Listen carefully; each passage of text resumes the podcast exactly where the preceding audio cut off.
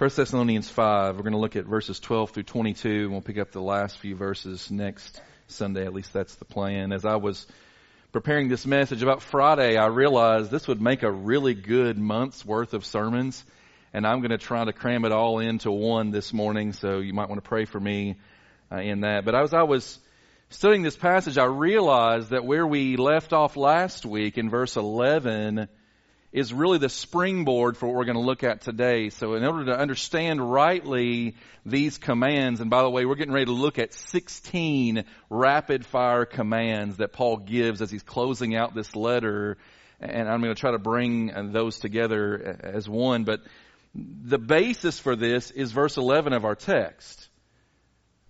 And it says, therefore, encourage one another and build one another up just as you are doing. That statement, that command was predicated upon the soon coming of Christ for His church. Because Christ is coming again, because our King is coming, we as the people of God are to be encouraging one another and building one another up and continuing in that ministry of encouragement and edification until the day when the Lord comes. And so what Paul does in these verses that we're going to look at this morning is he talks with us about what does it look like for us to be a people who are encouraging and edifying and building one another up in love until the day our King comes for us. What does this look like? Boots on the ground kind of stuff. What does it look like to actually do the work of encouraging and edifying one another? I want to share with you a, a, little bit of an illustration that I think will hopefully guide our time this morning and our thinking about what we're talking about with these 16 rapid fire commands that we're about to look at. Three weeks ago, uh, this was the scene for our Puerto Rico mission team. Uh, July the 2nd, they were scheduled to hop a plane. I think 1.30 in the afternoon was their flight time. They arrived at the airport uh, about 9.30 that morning, and they're doing the waiting game. And then, and then you know, expecting 1.30, we're going to be on a plane. We're going to be headed back to uh, Nashville, where they would take their buses and, and vehicles and, and come home. That was the plan. About 1.25, they learned that their flight had been canceled. And so here they are in this picture, waiting there for news of what comes next. Expecting to go home, they are now waiting, still expecting we're going to get home. It's just not going to look exactly like we thought that it would look. Now good news is they did make it home. 9:30 that night they did catch a flight that ended up in Fort Lauderdale, then in Nashville and eventually I think my wife arrived home about two thirty, three o'clock, maybe, maybe later than that. I don't know. It was sometime in the early wee hours. I was well asleep by then, but that was the case. And I want you to think about this morning what we do while we're waiting, especially when situations like this, the waiting was fairly unexpected. They didn't know they were going to have an extra eight hours in the airport, which could have been even longer than that. So what did they do? Well, for some of them, like this couple that we love, they caught up on a little sleep after the mission trip. I just thought, embarrassment's sake, that picture was a great one for us today. Uh, Grant was supposed to be wearing his mask, as you can see there. I don't know if Emily removed it or if he did, but they are conked out there and uh, catching up on some Z's. For others, for some of our young people, they weren't quite as worn out, so this is a picture of some of our young ladies. They're playing cards. They are enjoying some Dutch Blitz, one of my favorite card games that even though I always lose. And uh, they are enjoying some entertainment time together. Uh, Jackson Osborne made a new friend while he was there in the airport. Pretty good looking dog there. And Jackson spent some time uh, meeting this new friend. While we're waiting, we can do all kinds of things. But I want to talk to us this morning about what, what we do as God's people while we're waiting for our King to come. It's as if we are waiting in an airport terminal for something that we believe with all of our heart is going to happen. We don't know when. We don't know all the details of how it's going to work out. But we're looking forward to the day when we're going to get out of this place and we're going to go home. I love what Grant read this morning. I'm preparing a place for you, a home for you, that you may come and be where I am. But what do we do in the meantime? That's what Paul answers in our text this morning. What are we to be doing while we're waiting for Christ to return? So our theme today, while we're waiting for Christ's return, let us, and I'm going to give us four commands that have three subcommands under each of those commands. There's a lot of commands here, but there's a lot of instructions because we're to be busy in the time that we have remaining until we go to meet the Lord face to face, whether that is by death or whether that's by the day He splits wide the skies and comes back as our King. We have a job to do. And so let's look at these 16 rapid fire commands. I'm going to try to organize them to help us think rightly about what we're seeing here. But again, keep in mind that picture of waiting for the day.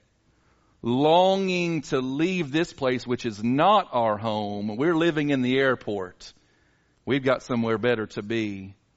The day is coming. The king is coming for his people. What do we do in the meantime? So Paul writes, verse 12, we ask you, brothers, to respect those who labor among you and are over you in the Lord and admonish you, and to esteem them very highly in love because of their work. Be at peace among yourselves.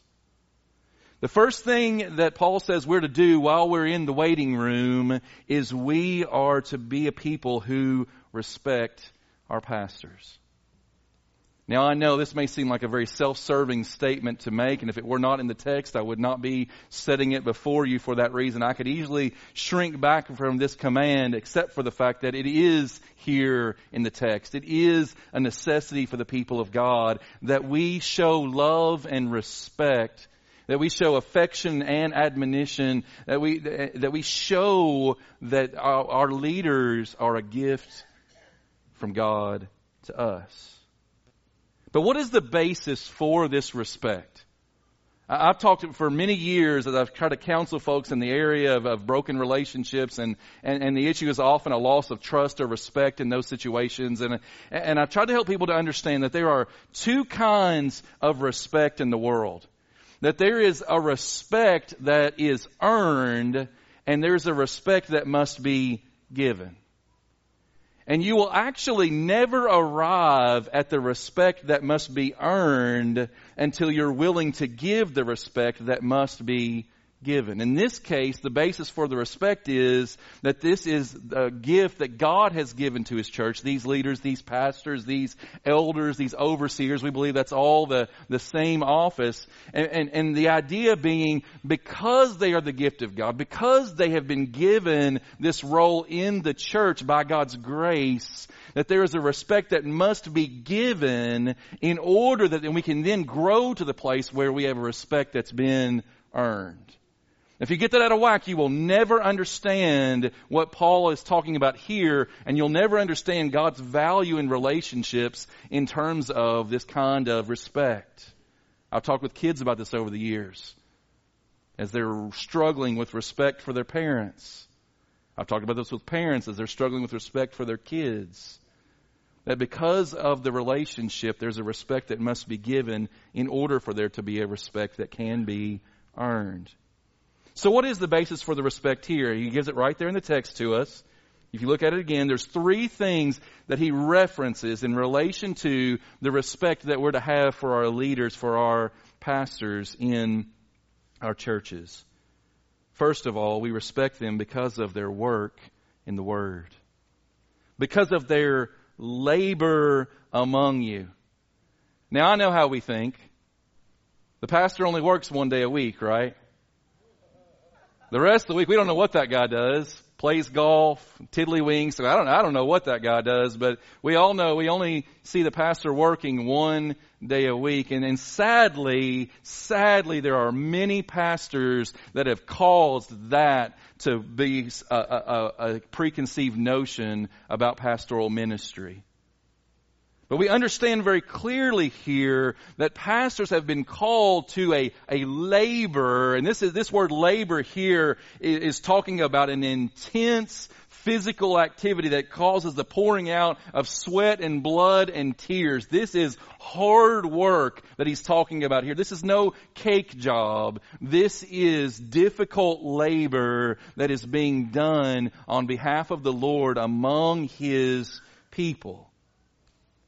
We are to respect our pastors because of their work, and primarily that work is taking place in the Word of God, laboring in the Word of God.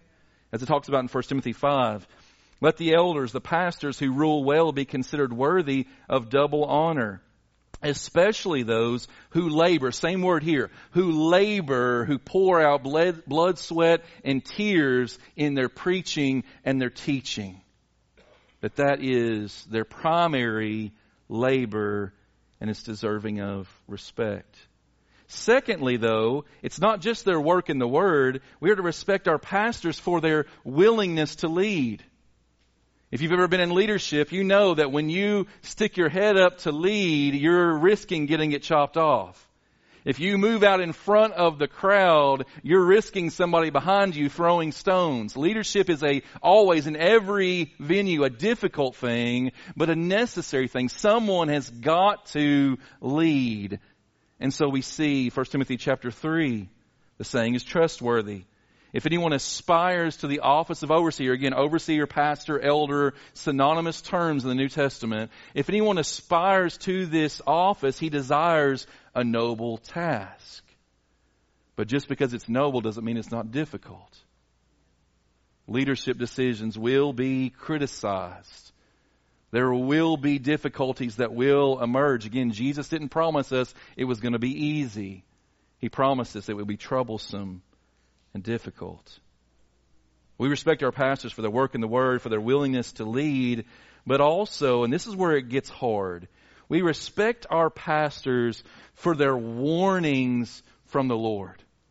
He uses a word here, this word admonish, and that's a word we don't tend to use very much, but the word basically means a warning. Now it's not a harsh warning, it's a, it's a gentle warning, but it's also a forceful warning. It's the picture of a man taking the words from scripture and setting them before God's people and saying, be warned. Yes, be encouraged.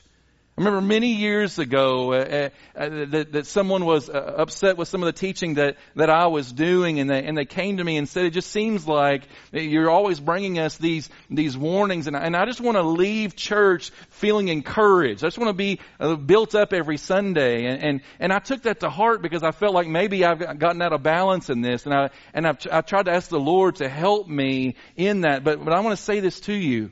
One of the roles of pastors is to warn God's people. There are cliffs off of which we can fall as the people of God. And so as we looked a few weeks ago at the first part of chapter 4 in this text and the warning about sexual immorality and the rampant destruction that it is doing in the church, there has to be a warning given that we flee from sexual immorality, that we just, don't just wink at it or act like it's no big deal. Warnings must be given. They're given for the good of God's people. 2 Timothy chapter 4, the apostle Paul encourages his young protege Timothy. He says, preach the word. Be ready in season and out of season. Folks, I want to say this to us. This word is in so many ways out of season in the current cultural moment. People do not want to hear the preaching of the Word of God. They want preaching that will itch, that will scratch their itch. The Bible says they have itching ears. They want to hear what they want to hear. They don't want to hear what they don't want to hear. But our call is to reprove, to rebuke, and exhort. Notice that balance. Exhort and encourage, rebuke and warn. It's got to be both and. It's got to be both of those things in balance with complete patience and teaching. Speaking of patience, that's the next part of our outline this morning. Not only are we, while we're in the waiting room, called to respect our pastors, we are also called to rehearse our patience. Now he gives again several rapid fire commands here, and they're and they're related. Each one of these in these verses uh, 14 and 15, each of these are related to folks in the church that are just difficult to deal with. Now I know we don't have any of those here at Corinth. Praise God. We're just all easygoing, easy to get along with folks.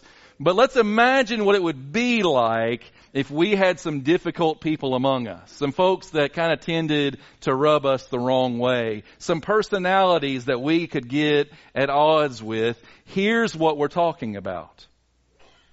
We're called to rehearse our patience. He says, be patient with them all. Literally be long suffering with them all.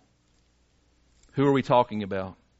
Well, first of all, he's bringing a warning to the wayward. Now, I know here in the ESV that it, that it, that it says that uh, we are to admonish, there's that word again, to warn, admonish the idle. Now, if you look at your footnote, though, you'll notice that that word warn could also be translated disorderly or undisciplined. And when we hear the word idle, we think lazy.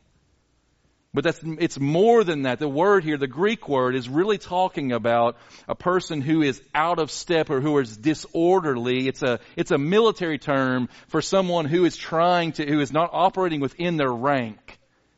They're not, they're not lining up in formation as they're supposed to do. They are, they are out of sync with the rest of the cavalry. That's the picture of what we're seeing here. And so we're talking about those who maybe have all kinds of different things going on, but they're causing problems within the church. They're dissentious. They're constantly grumbling and complaining. They are in any number of different ways that we could think about. They're wayward. They're not walking in line with the clear teachings of Christ, and they're ca- it's causing trouble in the body. And Paul says, admonish them, warn them. Again, this is a gentle warning. This is not a harsh warning. This is a gentle warning, but it's also a forceful warning.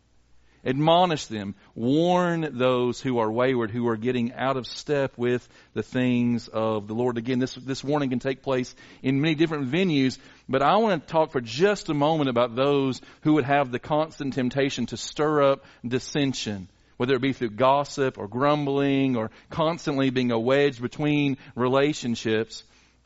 Titus chapter 3, Paul encourages Titus in this way. He says, As for a person who stirs up division or, or dissension, after warning him once and then twice, have nothing more to do with him. If you go and read the rest of that context, you see why he says that. Now that sounds like a harsh admonition have nothing more to do with him. But notice the grace. The grace of the, of the warning. Warn him once, warn him twice. And then having nothing more to do with him doesn't mean necessarily to shun him for the rest of your days, but make clear that his divisiveness is causing us not to be able to be in fellowship with one another warn him as a brother, and then, as Matthew 18 would say to us, warn him as a brother, and then if he will not repent of his divisiveness, then treat him as you would a pagan or a tax collector. Treat, treat him as you would an unbeliever because he's acting like an unbeliever. And a lot of times, here's what we do. Well, you know, that's just how they are. Don't we do that? That's just how they are. Well, we know that that's just that's just how they are while we're allowing them to continue in the kind of sin that brings destruction, not just in their life, but in the life of the body. And Paul is saying to us, allow that not to continue. Warn the wayward, warn the divisive, because you love them. We also rehearse our patience with the weary, and I've said it's by wooing the weary. He says, encourage the faint-hearted or the, the timid, those who are literally uh, uh, weak in their spirits. They are struggling. They are weary with the things of this world. They're weary with their physical health struggles. They're weary with their broken relationships. They're just worn out. And he's saying it's time for us to, to woo them back to the things of God, to encourage them, to, to build them up, which sounds a whole lot easier than it actually is. Because for those who are truly weary, oftentimes they're upset by words of encouragement. I don't want to hear that. Do you see what a wreck my life is right now? I, I don't want to hear your words of encouragement. So how are we then to encourage them? I think Hebrews 12 gives us a great a model for how we're to encourage those who are worn out in their walk with the Lord. Hebrews 12 verse 1 says, Let us run with endurance the race that is set before us. How are we to run? Looking to Jesus, the founder and perfecter of our faith, who for the joy that was set before him endured the cross, despising the shame, and is seated at the right hand of the throne of God. Consider him. That means think deeply about him. Fix your eyes upon him who endured from sinners such hostility against himself so that you may not grow weary or faint hearted. That's the same word in our text this morning so that you may not grow weary or faint hearted. Remind yourself of Christ. So that you might not get discouraged by your current trials, remind yourself of His trials. And so here's the sweet medicine that God has given us when we are interacting with those who are weary and we're trying to woo them back to the things of the Lord, what we're, what we're really wanting to set before them is not just, you can do it, man.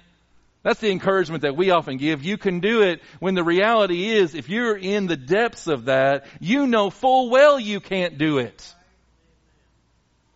Hebrews 12 gives us the right medicine.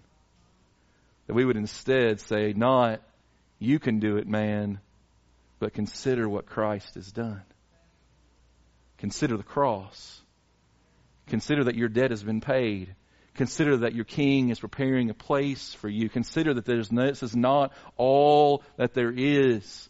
Consider the hostility that came against him. Consider that he bore your sin and your death on his cross so that you will not grow weary or faint hearted. What are we saying here? What we're saying here is remind yourself and remind one another of the gospel in the midst of our discouragement, remind one another of the gospel that your sin debt has been paid in full by Christ at his cross. So at the end of the day, while we may have many discouraging circumstances, we have nothing to ultimately be discouraged about. Because our King is coming. So we warn the wayward, we woo the weary, and then we walk with the weak. What's the difference between the weary and the weak? Here, weak, I take this as a spiritual weakness. This is generally those who are young in the faith or have not matured in their faith. That's, I think I'm taking it the same way Paul talks about the weaker brother in Romans 14. And this idea of those who have not uh, matured in their faith, who are still very young in their faith. And, and that is the kind of weakness I think he's referring to here. And again, there's challenges just like with real physical children, especially at kind of that preschool type age, which we have so many of right now, there's challenges there. And the same thing being true in the spiritual life. Spiritual preschoolers can be very challenging. There is a lack of maturity. There is a lack sometimes of the knowledge of the Word of God.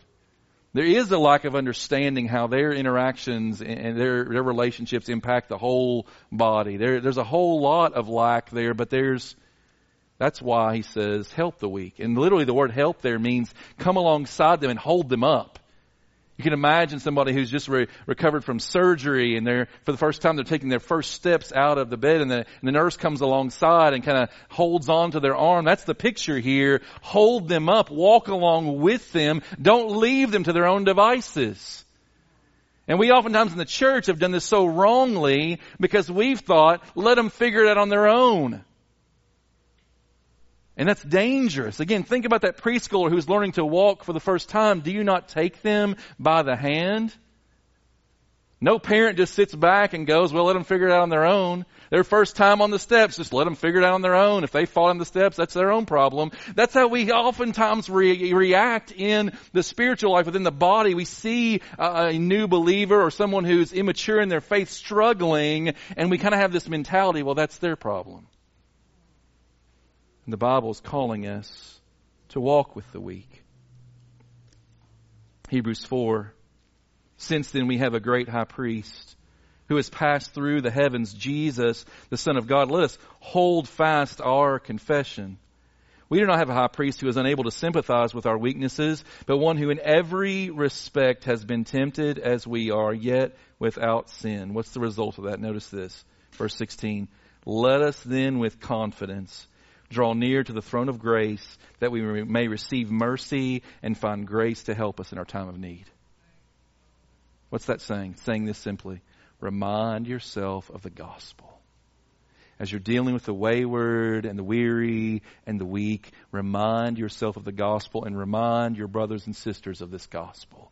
We have a great high priest who sympathizes with us in our weakness, who is urging us, come, all you who are weary and heavy laden, I will give you rest. Well, we take him at his word? This patience is it's the fruit of the Spirit. Fruit of the Spirit is love, joy, peace, patience, kindness, goodness, faithfulness, gentleness, and self-control. Against such things there is no law. And here Paul is calling us to be a patient people who bear with one another in love. And if you think that sounds easy, you're missing the picture. Love is hard. Love cost the Son of God his life. And to truly love one another, it will cost us our lives as well. So while we're waiting, while we're in the waiting room, we respect our pastors. We rehearse our patience. We rejoice in our praying. I have to get into light speed here to make it through this. We're going to try. We rejoice in our praying. I love these verses, just rapid fire here. He's calling us to say, rejoice always, pray without ceasing, give thanks in all circumstances, for this is the will of God in Christ Jesus for you. What does it look like for us to rejoice in our praying? First of all, it means that we're going to choose joy over jealousy. So often in our relationships, especially in the body of Christ, it's so easy to look at others and to grow jealous. To grow jealous of their gifts or of what God has provided for them or their family situation or what, any number of things. We begin to compare ourselves with one another and, and jealousy begins to rear its ugly head and brings division in relationships. When what God is calling us into is a joy that is not dependent upon our circumstances or how much we have or don't have. Paul says, I've learned to be content whatever my circumstances. What's the secret of his contentment? It's the gospel. The secret of his contentment was the gospel. Hebrews 13:5 Keep your life free from love of money and be content. There's the secret. Be content with what you have, for He, the Lord, has said, I will never leave you nor forsake you. I'm with you till you will be with me. So we choose joy over jealousy. We also rejoice in our praying by choosing perseverance over petering out. Here he says, pray without ceasing. And sometimes we get the wrong idea here of that, that verse. Uh, that pray without ceasing doesn't mean that we're 24-7 on our knees before the Lord. It doesn't mean that we're constantly mumble, mumbling prayers under our breaths. It means, as one author said, we're just keeping the receiver off the hook which our young people won't understand that, but you used to have a phone that you could hang up on on a on a little receiver. You, know, you would put it on there. That's how you hung up the call. And this picture of leaving it off the hook means the line's always open. And not only is the line always open, but we're persevering in our prayers. We're continuing to pray, even though we may not see the answer that we're wanting in, in the moment. We may not see the fulfillment of it in, in the season, but we're continuing to pray because we're continuing to trust the God to whom we're praying. That our praying is not based upon our ability, it is based upon His. So we follow Ephesians 6, which encourages us to pray at all times in the Spirit with all prayer and supplication, and to that end to keep alert with all perseverance, making supplication for all the saints, persevering in our prayers, not giving up. And finally, we rejoice in our praying by choosing gratitude over grumbling. I've said this to us before, church, but I'm so convinced one of the greatest thermometers for our Christian lives, one of the greatest indications of our walk with the Lord and where we are with Him is this issue of gratitude and thanksgiving. You can see the spiritual temperature of a person in their words and how they talk about others and their circumstances if it's characterized by grumbling and complaining, you, you obviously, you see there's a problem there that needs to be addressed. But when a life is overflowing with thanksgiving, you see the marks of Christ there. Colossians 4 encourages us, to continue steadfastly in prayer. Keep praying, being watchful in it with thanksgiving. This is our call. And finally, this morning, finally, as we're in the waiting room, we are called upon to review our preaching, to remember that which has been set before us in the Word of God. Now, there's a lot in these last few verses, and I don't have time to get down into the nitty gritty of it. Let me say just a couple of quick things. Verse 19 Do not quench the Spirit. That has been a phrase that has been interpreted so many different ways. Well, Pastor, you're quenching the Spirit if you're preparing your sermons. You ought to just get up there on Sunday morning and just give whatever God gives you. And I've told you for years, church, if we believe that God is any less involved in the pastor's preparation than he is in his presentation, we are misunderstanding what this whole preaching thing is if you really want me to try one Sunday to just get up here and give you whatever God gives me, you'll see why this pastor needs to spend hours and hours in his study because all of you be going, dude, get back in the study. We don't want that anymore. That's garbage. Because it's, it's the preparation. The, the, the sermon has to work upon the preacher before it can work upon the people. And that takes time. And so this idea that, that we would just spontaneously, we, somehow we've wrongly understood that we, we've thought the Spirit can only operate in spontaneous moments. And that's not the picture that we find in Scripture at all. The, the Spirit is constantly at work. So what then does it mean not to quench the Spirit? Literally, it's to put out the fire of the Spirit. What does it mean? I think it's right here in the context. How do we quench the Spirit? How do we put out the fire of the Spirit in our churches? By not respecting our pastors, by not rehearsing our patience, by not rejoicing in our praying. It's right here in the context. You don't have to jump out of here and go to some other place to try to figure out what's Paul talking about. Read the statement in its context and see what it means to quench the spirit is we're not walking in these things he's given us to do in the waiting room. And the last of these being reviewing our preaching. What does that mean? First of all, we need to compare every word that's given to God's word. I have encouraged you for years and I continue to plead with you to be like the Bereans who in Acts 17 it says, now these Jews, those in Berea were more no- noble than those in Thessalonica.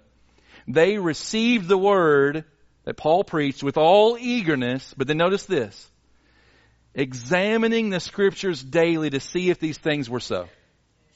So they received Paul's preaching with eagerness, but then they went to look to the scriptures themselves to see if these things were so. And I've said to you for years, don't just take my word for it. If all you ever hear of the truths of God's Word comes from this mouth, you are going to be spiritually lacking. My encouragement to you is go and see about it for yourself. As Reading Rainbow taught us as a kid, don't just take my word for it. Go read the book for yourself. And if at any juncture you find me presenting something that doesn't line up with this book, we need to have a conversation.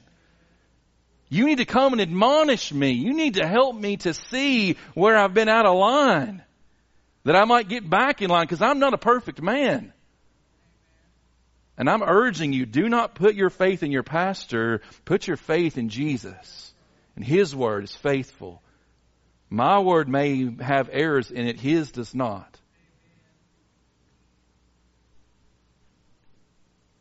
We also review our preaching by clinging to the wonderful treasures of our faith. In faith, we want to cling to what God is setting before us. It's this, I love Psalm 19, uh, and, and it encourages us as we think about the Word of God.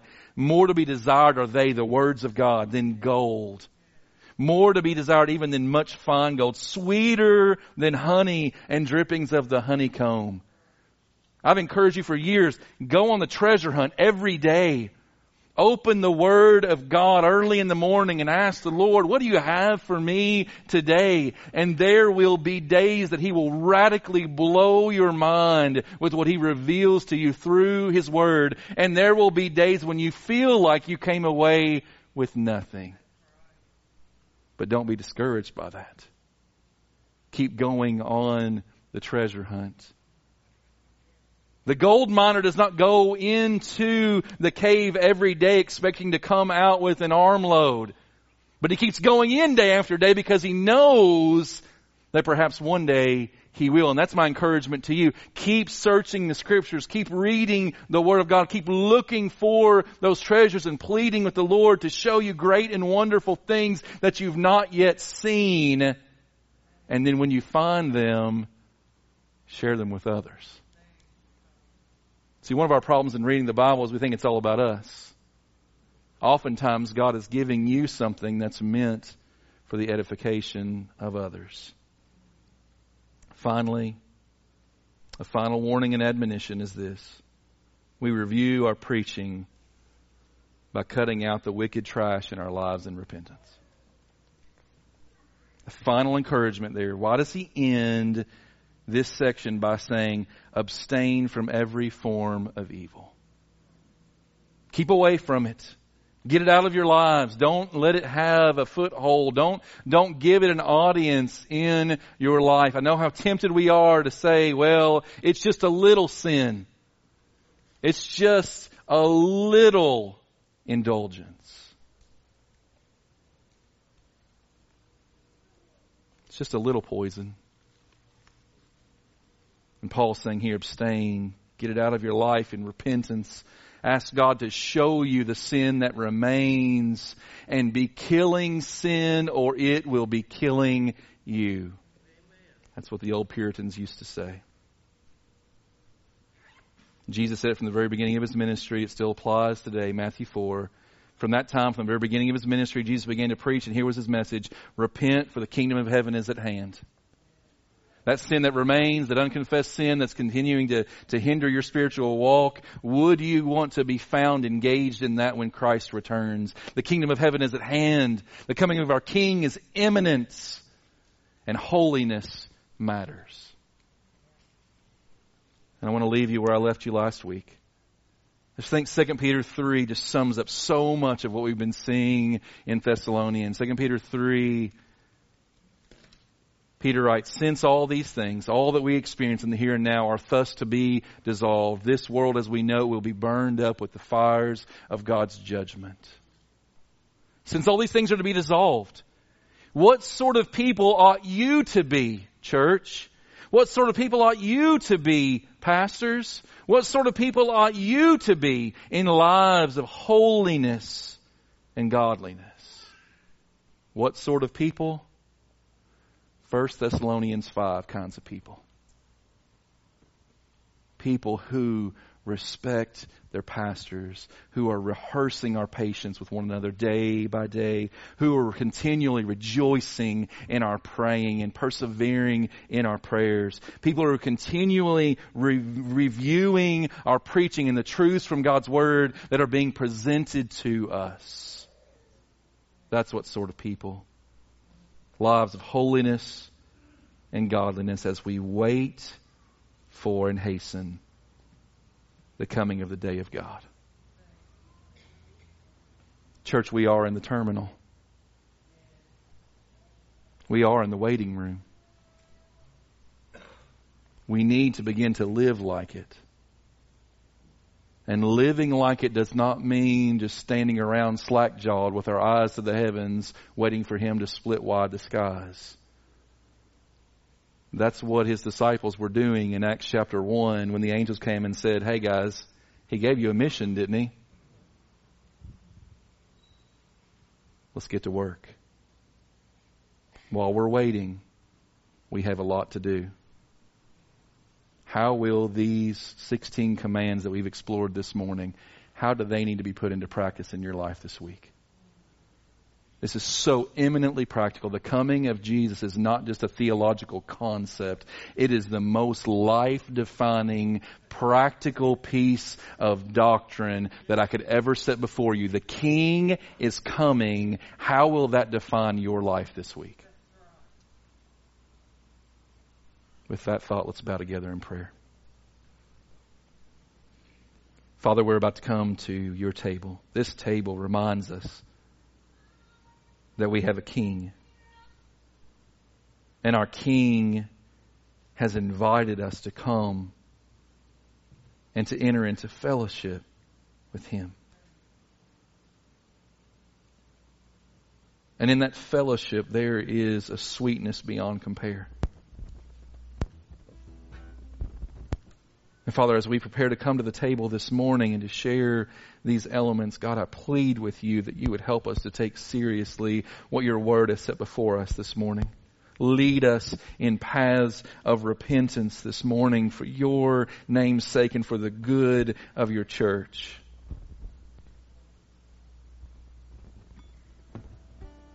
Lord, convict us of our sin and remind us of your grace.